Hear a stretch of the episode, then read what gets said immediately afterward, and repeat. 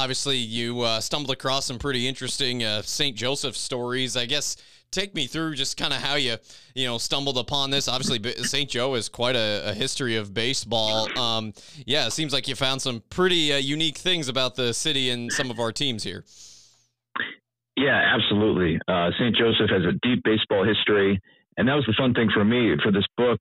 It has stories from the 1800s all the way through the present day and going through newspaper archives, going through old baseball guides. I made a research trip to the Baseball Hall of Fame in Cooperstown, and St. Joseph comes up a lot. It's time in the Western League. And yeah, indeed, uh, two of my favorite stories in the whole book take place in St. Joseph. Yeah, so uh, let's start with uh, you said you found obviously the Saints had a long history here. Uh, now it's of course the Mustangs, but uh, a player traded for an airplane. Uh, what what'd you find about that?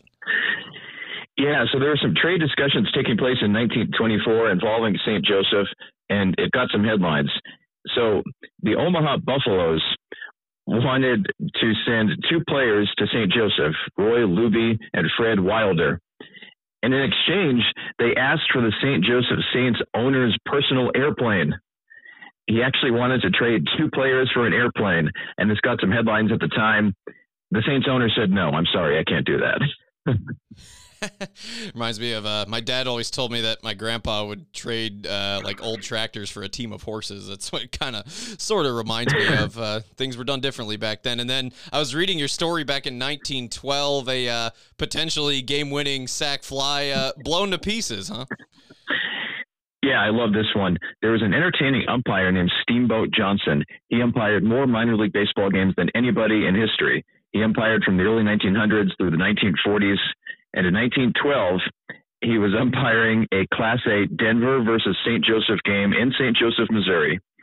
And there were some cowboys there that had bet money on the game. And in the early 1900s, gambling was a big part of professional baseball in the major leagues and the minor leagues. And in some cases, these are people in ballparks that you really didn't want to hang around. These are dangerous men with money on the game.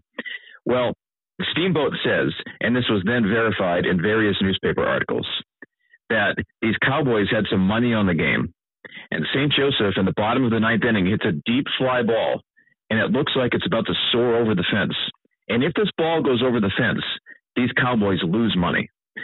So Steamboat, the umpire says that one of the Cowboys pulled out a pistol, took a shot at this moving ball, and blew the ball to smithereens.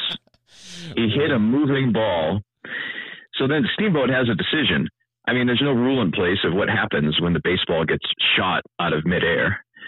And he decided to call it a grand slam home run because it disappeared from his view. yeah, not that not a lot you could do about that. Holy cow, that's uh, quite the aim as well. Um, um, yeah, I guess uh, in digging through these archives, any other like anecdote or just kind of fact that that stood out about St. Joseph or you know baseball in this area in general.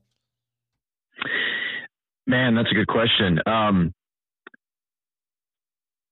right off the top of my head, I can't think of another St. Joseph story, but that might just be because the book's not right in front of me right now. It has a thousand one stories, and it has stories from all over the country.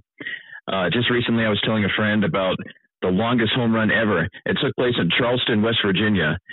It was a 200 mile home run. In 1982, Randy Bush for Toledo hit a ball over the right field fence in West Virginia, and it landed in a moving coal train. And the train didn't stop until 200 miles later in West Virginia. Oh my goodness. That's awesome. Um, well, yeah, kind of what inspired this idea? I know you've worked in the minors as a as a broadcaster and media member for a long time. Uh, what kind of gave you the idea, inspiration to to do this? I've always loved baseball research, and in 2012, when researching something else, I came across this story of an 1880s Texas League game in Austin that got delayed when a wild bull ran on the field. And I thought, I do this for a living, and I've never heard this story. So it taught me just how many baseball stories are out there that a lot of fans haven't heard of. So that began a decade quest to find the craziest minor league stories from the past and present. And the book has some great cartoonish illustrations as well, which is what I wanted. So it's a really good looking book.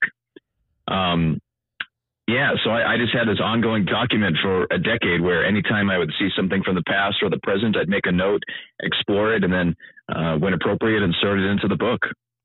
Yeah, absolutely. And I guess last thing, if some folks want to find this book, I see it's on it's an Amazon bestseller. So is this kind of you know distributed in a lot of places where people can buy books about sports and things?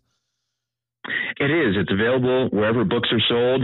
It's in person in some bookstores, but not all. The fastest way is Amazon. That will get to you very fast. And the title is Tales from the Dugout 1001 Humorous, Inspirational, and Wild Anecdotes from Minor League Baseball.